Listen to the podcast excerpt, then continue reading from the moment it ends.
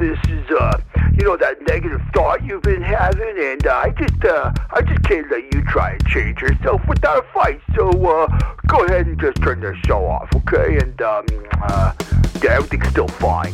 This is Blindsight with your host, Bill Lundgren, an AINC original podcast. You serious? We're not holding back truth. We're here to help you heal and become the best you possible. Here's the chair. Here's the pillow. Here's Bill.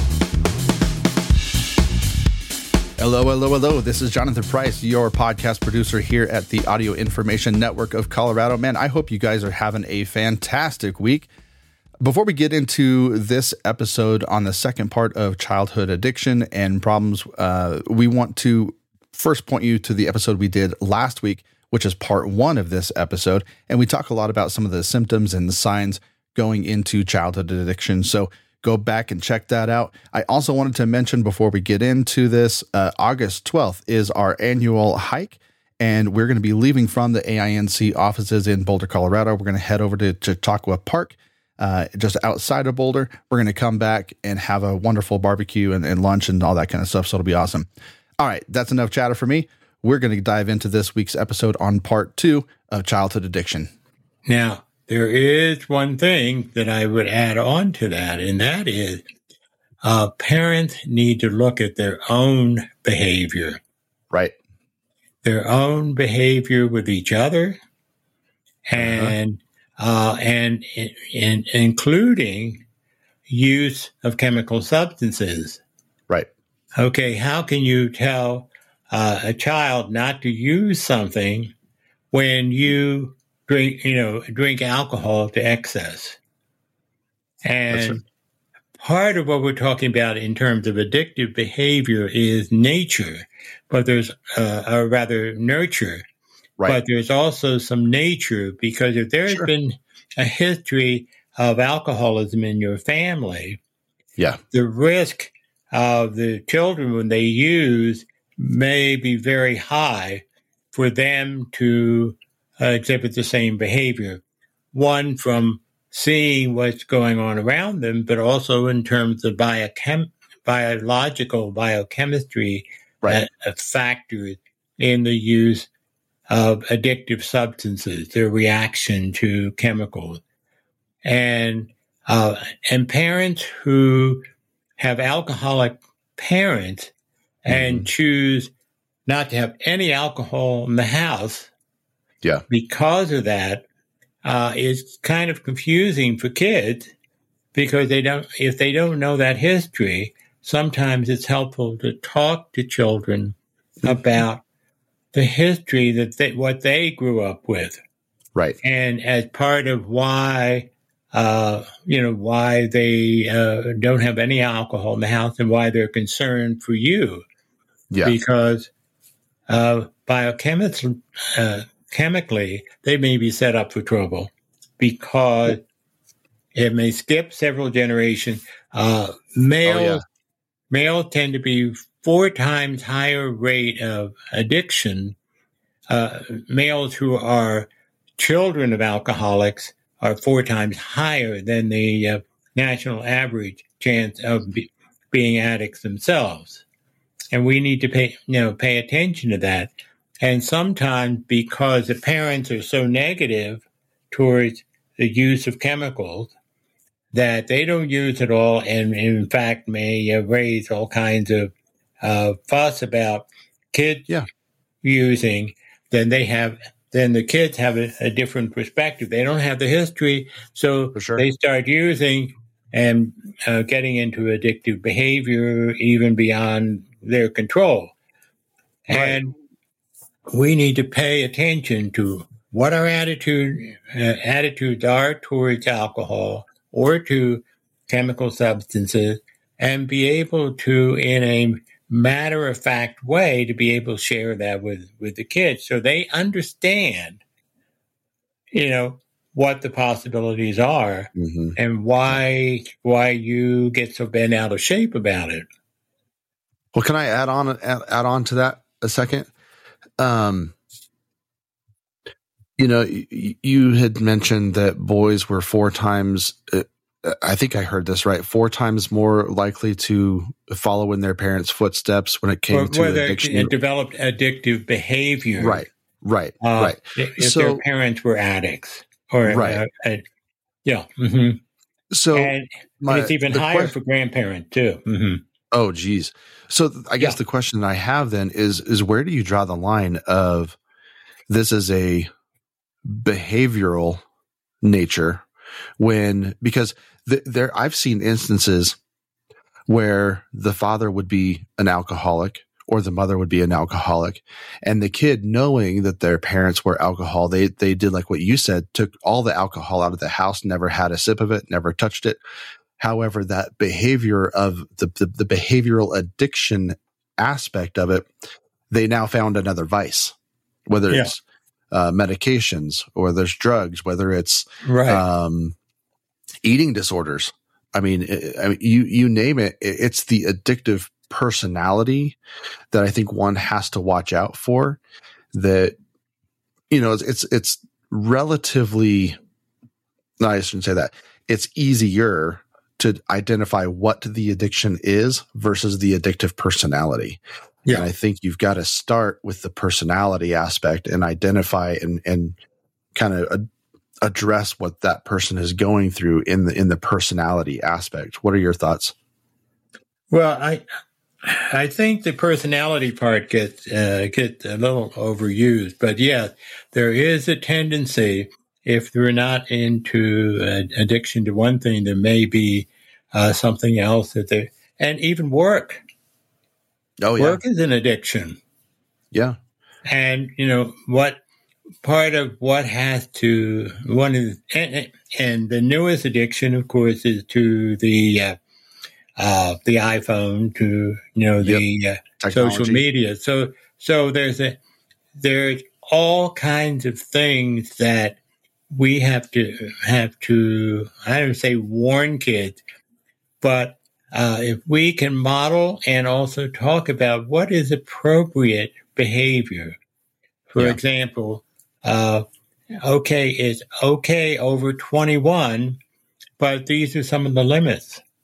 You know, you can't drive. You know, just, just setting some rules down and having kids understand there's a real attraction Yeah. to getting drunk. There's a, you know, and it's for some for some social sets, it's manly to get drunk, and you know, Right. and to to and uh, part of what uh, parents need to figure out how they can get across to kids that that is that may be mainly a manly behavior for others, but Sure. that's not going to fly here. That's not going to. And here's here's why. Here's here's the problem that we get into. And, you know, we're almost afraid to talk about it because it'll attract them to it. Now, it won't. If we say, okay, look, right. this is where the limits are. And right now you're underage.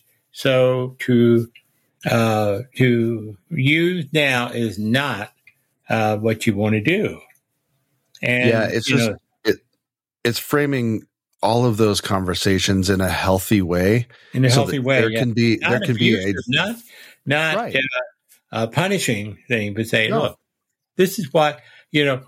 My my father was an alcoholic, uh, and I'm really conscious of how you're using that you how you may may be using alcohol, and I Yeah. need to set, set some rules. Uh, some rules down because one, you may be high risk, and number Right. two, uh, I don't want you to go down that path.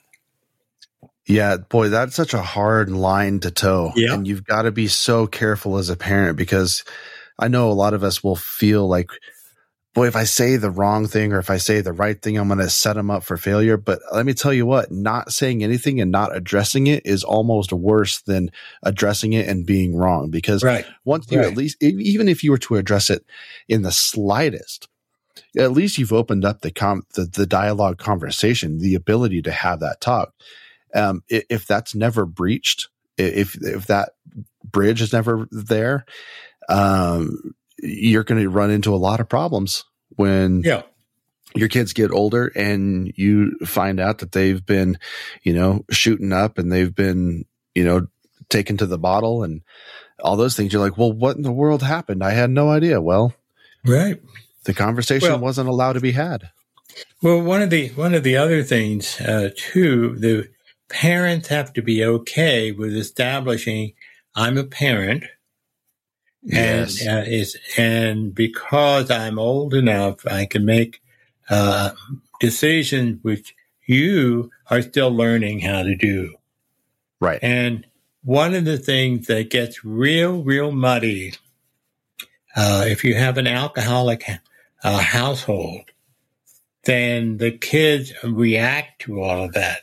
And they start taking responsibility for things that go wrong in the household, even though it has to do with, with a father or mother who's drunk Right. they because kids growing up uh, kids are narcissistic in case you hadn't Oh, yeah. noticed and uh, they think you know every the world revolves around them and it does in many ways Right. It does. but yeah. they also think if something's wrong with this picture it must be my fault yes. and when uh, and then they get very confused because they feel it's their responsibility to keep people everybody happy and if you have an active alcoholic in the house that's Oh, yeah. an impossible That thing absolutely. so kids are constantly going around you know am i doing right and they and if the parent is not uh happy they assume it's their fault Yeah. Yeah. That's And why that's- kids they have to be that's why a lot of kids blame themselves for divorce. Right. Absolutely. They think because they're narcissistic. And a lot of times in some families, uh, the parent in their battle may uh, demand that the kid take sides. Oh. And that, and, and they have to, kids have to understand their uh, boundaries yeah. between what parents they're going to deal with each other or Right. parents are going to make decisions about certain things and uh, the kids their job is to play and to learn and to you and to uh, learn their skills and so forth they don't have Yeah. to get in, involved Right. and that it's okay Absolutely. the parents know what they're doing and you know hopefully the parents do know what they're Hopefully, doing I was going to say a lot of times they have no clue what's going on. right and everybody's winging it and that part that just adds to the complication Right. but i think parents also have to trust they have to uh, if there is an atmosphere of trust where kids feel that they can come to their parents and share something with them and they're not going to be blasted out of the water that's a large percentage of, of the uh, Yep. problem solved right there but if they're afraid to come to the parents or afraid to say to the parents that you know, something is going on or something, uh, you know, we, we get this time and time again. Uh, Mhm. They have to keep it to, to themselves. And then that's when they're set up for, for real problems. So when we talk about we've talked about some of the warning signs of addiction and some of the the causes of and, and things to look out for. How do you broach that conversation if you're a parent and you see your kid is struggling either in school or with friends? How how do you start to have that conversation to build that trust? Well, uh, I think a lot of it is is communication and trying to uh, let the child know that they can come to you about small things and big things, and they're not going to get blasted out of the water. Right. And I think that, uh, and and also, you know, uh, the tone in which the parent presents what evidence they have. You know, Johnny, I'm real concerned. I see your grades slipping. Yeah. Uh, what's going on? You know, and just leave the door open and not say, you know, if you're great, don't, you know, we're going to do Right. X, Y, Z. What's going on? This is not like Yeah. you.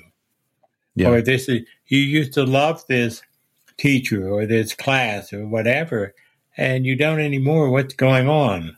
Yep. Because that's when, you know, again, when kids are withdrawing, something's going on. That's right. And, you know, you have to, you have to, but the tone you have to give is critical. Share with Yeah. me, as you were saying, a team.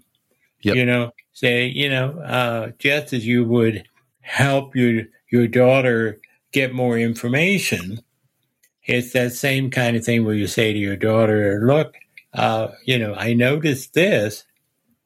What's going on? Yeah. Are you, you know, are you okay?"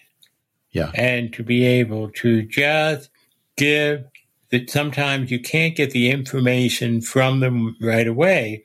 But if they know they've got an atmosphere where they can talk to you about anything, then, you know, that's half the battle. Yeah, I started using um, open-ended statements to help kind of navigate their problems. So if like if my daughter came to me or my son came to me and he said he said, "Dad, I'm struggling with with this or I can't figure this out." And I would I would say something to the effect of, "Okay, so uh, you repeat after me and you fill in the blank. I feel blank because I can't blank." Okay, well now you've given them a parameter, you've given them a framework to say, Right. I feel angry or upset because I can't figure out how the solar system works. Right. Right. So now we've framed it appropriately. Okay, great. So we're, we're trying to figure out how the solar system works. Now we're going to work backwards. And so allowing your child to find a safe parameter to operate in because Yeah. a lot of times kids they can't regulate emotions. And so we've got to put them kind of in a box for a minute. And i know that sounds crazy but go with me. You just got to put those guardrails up for just a minute so that they can focus and try to learn how to move the boundaries of that box in a safe way. And when i open those questions up or i give them those open-ended statements they're all of a sudden able to it's like this light bulb comes on. They're like oh wait a minute. I've identified Right. why i'm upset. I've identified why i'm happy or i've had a, like But it's you see, it, it op- it's such a great tool. I don't know. Right. But we're going to step back a second and say the kids have all kinds of emotions all over the place, and they, they don't un- they may not understand them. right. They may not even know how to label them, and sometimes, uh, and I do. I have adults who don't know how to label their emotions, Right. and and I try to simplify them by saying mad, glad, sad, scared. right Just four. And Yep. choose one of those four. And then uh, you can get them to elaborate. Well, what, you know, what is that like for you? And help them to, yeah to understand their emotional uh, terrain and also understand because they're young, uh, they may have a number of different emotions, uh, sometimes at the same time, but at least uh, they may be back and forth. And Yeah. so it's important to understand where are you right now? How are you feeling about daddy? Oh, I'm angry at daddy, and you know that's Yeah. okay. Yeah, I'm I, I'm sorry to hear hear that. Can you tell me more? And Yep. then it becomes open ended for them to say, you know, if if if they can say something like "I'm angry at daddy," and not get them, well, how could you do that? I, I, all the things I, you know, and, and I think a lot of people listening would say, uh, have probably heard all the things I do for you. Uh, why yep. do you Yes. feel angry? Well, of course, they're going to, you know, immediately clam up. right because now you've just created an unsafe environment Right, right, and and you've also said we're not going to talk about emotions here, and we're not going to, and, yet the kids have lots of emotions they don't understand. So part of our job is to help them to articulate it and gain, not to tell them what they're feeling, but to get them to identify them. Oh, oh, this caused me to feel angry, and Yeah. this was such and such, and and know what to do with those feelings. Yep. Because we don't, we as adults don't even know what to do with our feelings sometimes. oh a lot of times are you kidding our Yeah. emotions are are a good governor but very rarely should Right. you make a Right. decision And, based but on we, your and we don't know how to deal with it, particularly the negative Right. feelings. And Yep. you know, and say, okay, I'm feeling angry about X or something, something that happened uh, today at work has nothing to do with you, but I'm just a little PO, Yeah. so I'm going to go out and uh, mow the lawn or do something, some physical way of getting that feeling out. Right. And and kids don't have those tools. So if a parent can say, when I'm angry, I may go out and do X, Y, Z, Yeah. take a walk, whatever it is, and then it come back, and then I can, you know, think think it through what it is that's causing the problem. Yeah. And Well, I, well, I also want to add to that when you go to have these conversations about addiction or you go to have these conversations about emotional or mental health, try to do it when you're not in the emotionally charged situation, like at the dinner table. Hey, um, I got a, how's school going or very in a non-confrontational way or like in the heat of a moment because in the heat of a moment we're all going to say things and do things that we very much regret and very rarely have i been in a situation where i'm emotionally charged and i say the perfect thing at the perfect time Right. um, and most of the time i go back and be like you know you know, uh, sweetie i'm sorry uh, daddy made a mistake I, I said some things that I should not have said, and can I clarify some things that were going on? yeah. boy, exactly. If if a child hears their parent apologize to them, right. One, modeling. they've- That's modeling. they've- yeah. they feel so empowered. They feel close to you. They feel like, oh, my dad is, my- you know, my dad is human, and You're right. my dad is, it's is not for me to be necessarily. human. Yeah, it, and Yeah. my dad's not Superman, and he may not know everything, but he knows how to figure out the answer, or my parent Right. knows how to figure out the answer.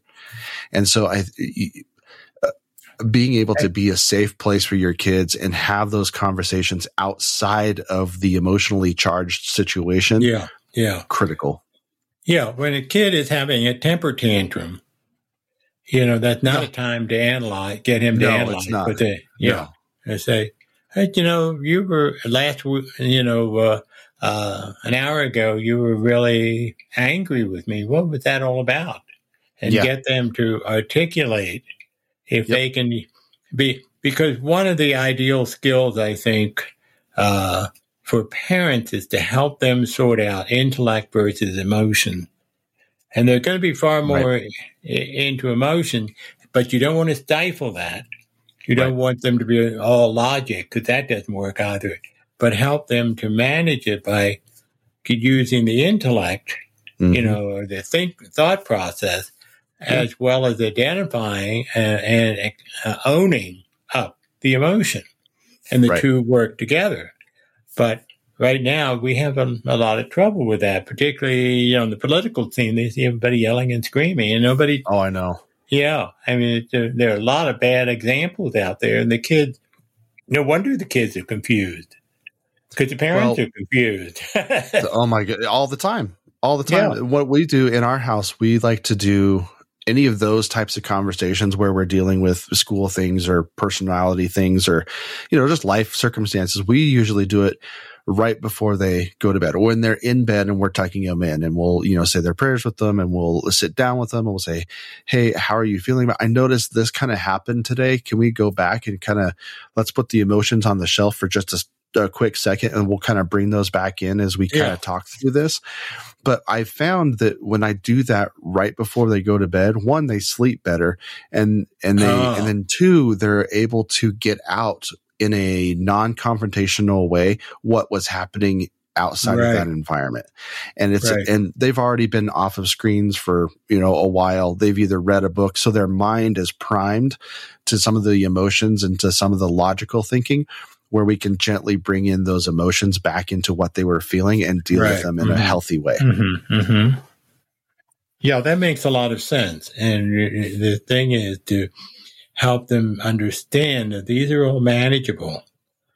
You don't have to anesthetize them. Right. Uh, and this is uh, uh, one of the things that's been real interesting for me over the years uh, around, uh, you know, I have, I've had clients who abuse alcohol. And then, you know, when they work and when they think through some things they're doing, uh, and particularly we talk about the place of alcohol or uh, other drugs in their, particularly pot, in their lives, and we, you know, just sort of point out, you realize, you know, you know how are you uh, being able to make decisions under the influence? And Yeah. You know, and then a, a light bulb goes goes off, and they say, "Oh, well, uh, yeah, I'm doing a lot of drinking, and uh, mm. some oftentimes I don't have to say anything more. They come to me and say, you know, I I haven't been doing any drinking since such and such, and I'm noticing things are so much more manageable. Yep, it's that's it. If yeah, if kids, but you see, kids, part of the problem the parents face is that kids, like everybody else, want to belong. Mm-hmm. And so we ha- uh, you have to be real mindful of who the kids are hanging hanging out with, right? And in that group, what what is the group's uh, position on the use of chemical substances? Mm. You know, and and uh, it's, that's a difficult conversation to have, you know, but I wonder if more parents were just asking them, you know, what are, what are your peers doing? What are you, right. you know, are, are they using, you know, is, quite frankly, kids know when, when drugs are being sold in the school. Oh, yeah. But we're hesitant to ask. Right. And I'm not yeah. sure that that, and, and I think if we have a trusting relationship with the kids, uh, they might tell us the truth. Agreed. And the thing is, 100%. okay, then talk about, okay, when somebody offers you something, you know, what's your response? Because I know that if you say no, you're going to feel like uh, less than with somebody else. So, I mean, how do you, you know, how, how do you feel when you turn something down or what, you know, is this attractive to you?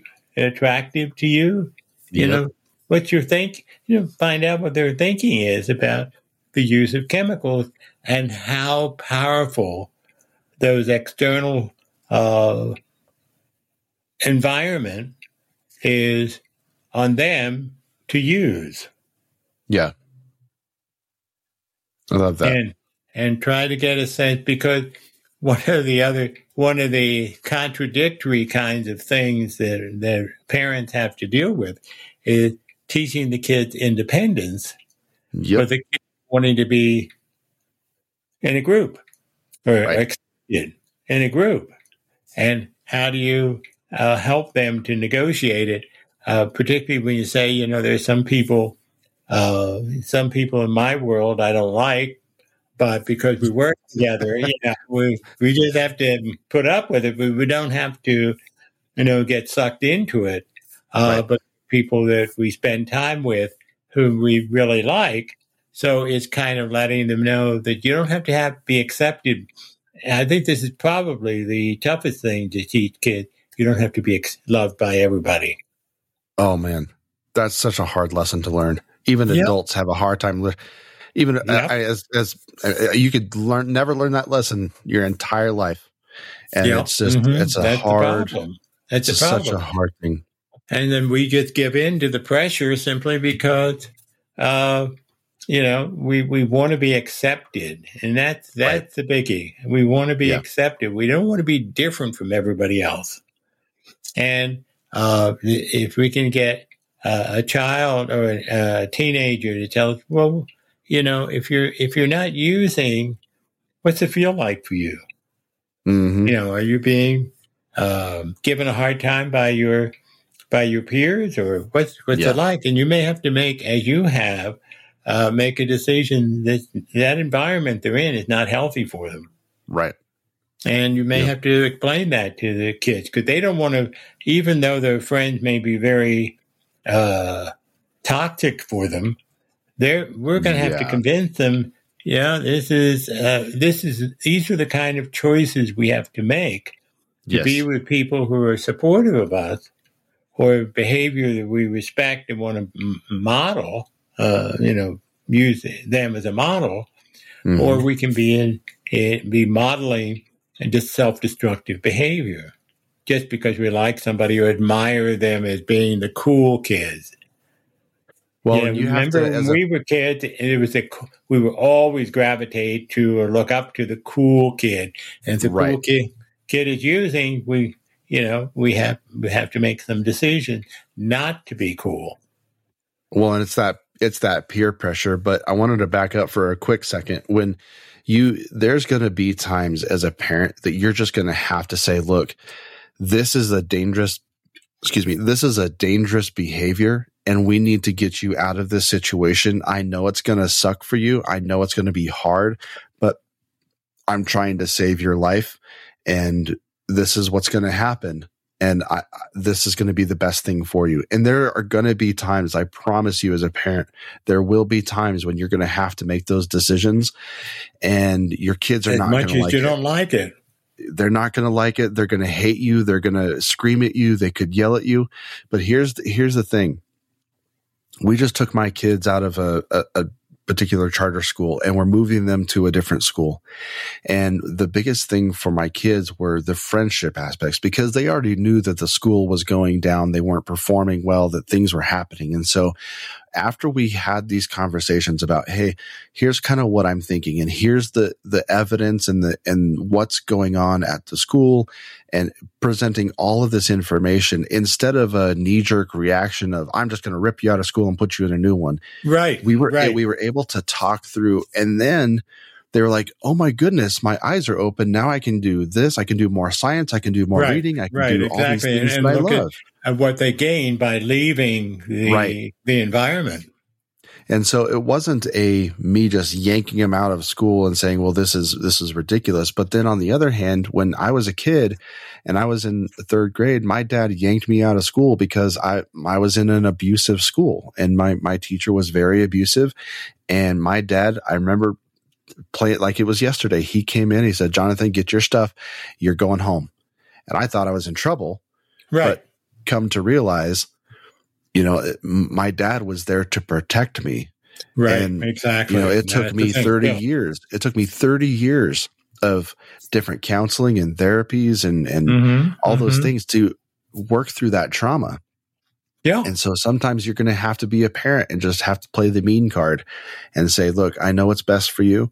I love you. And you can ask me all the questions that you want. That is critical. Letting them ask questions about what's going on. Absolutely. Mm-hmm, mm-hmm. And it really, see, unfortunately, we don't get this much training to do that. You have to listen to podcasts or listen to, uh, and e- even some of the, uh, some of the professionals who write books, they're not necessarily right, but parents, if they can, they have to develop some instinct, if you will, or some Mhm. confidence that they know what they're doing Yes. even though the kids say, "Oh no, Dad," you know, we have to say, "I'm I'm the only parent you got." So right. I I think this is the way we have to operate and try to be as consistent as possible. Yeah. Consistency helps a lot because when we make mistakes and we apologize, but our behavior is understandable, Yeah. then we're ahead of the game. That's right. Well, Bill, I've enjoyed this conversation. I have We've to- had quite a few conversations. Yeah. so it's been awesome. Yeah, and I It's hope our, uh, our listeners are in, listening in and enjoying it as well. And that's why I ask people to let us know what you think. We've been I've been getting some email. Yeah. been very helpful. Uh, because we want to make the program as useful to our listeners as possible. This is Bill Lundgren with Jonathan Price, my producer, and this has been Blind Sight presented by the Audio Information Network of Colorado. And we're signing off, uh, wishing everyone a good week, month, whatever. Take care.